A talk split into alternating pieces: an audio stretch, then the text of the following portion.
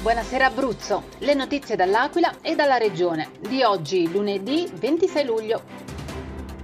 Terence Hill torna sul Gran Sasso, 50 anni dopo continuavano a chiamarlo Trinità, il film spaghetti western cult per gli amanti del genere e non solo. Sarà ospite del Festival del Gran Sasso e dell'Aquila Film Festival il prossimo 4 agosto.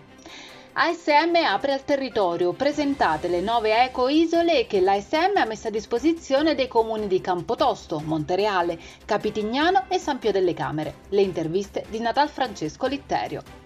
Cinque anni fa la gelateria Duomo tornava in centro dopo sette anni di chiusura forzata a causa dei danni provocati dal terremoto del 2009 al palazzo che ospitava l'attività della famiglia Dioletta.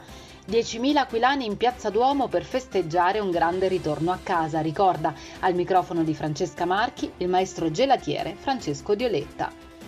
Weekend movimentato all'Aquila, dove un cinquantenne ha dato in escandescenze dentro e fuori un locale di via Castello, bloccando anche il traffico. Intervento della polizia. E a Pescara scattano le denunce per il sit-in contro il Green Pass non autorizzato. Uno sguardo al meteo, con le previsioni di meteo aquilano.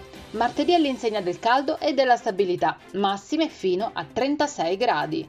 Per tutte le altre notizie e gli approfondimenti, seguiteci sui nostri canali social Facebook, Instagram e ovviamente su www.ilcapoluogo.it. Buona serata da Eleonora Falci e dalla redazione del Capoluogo.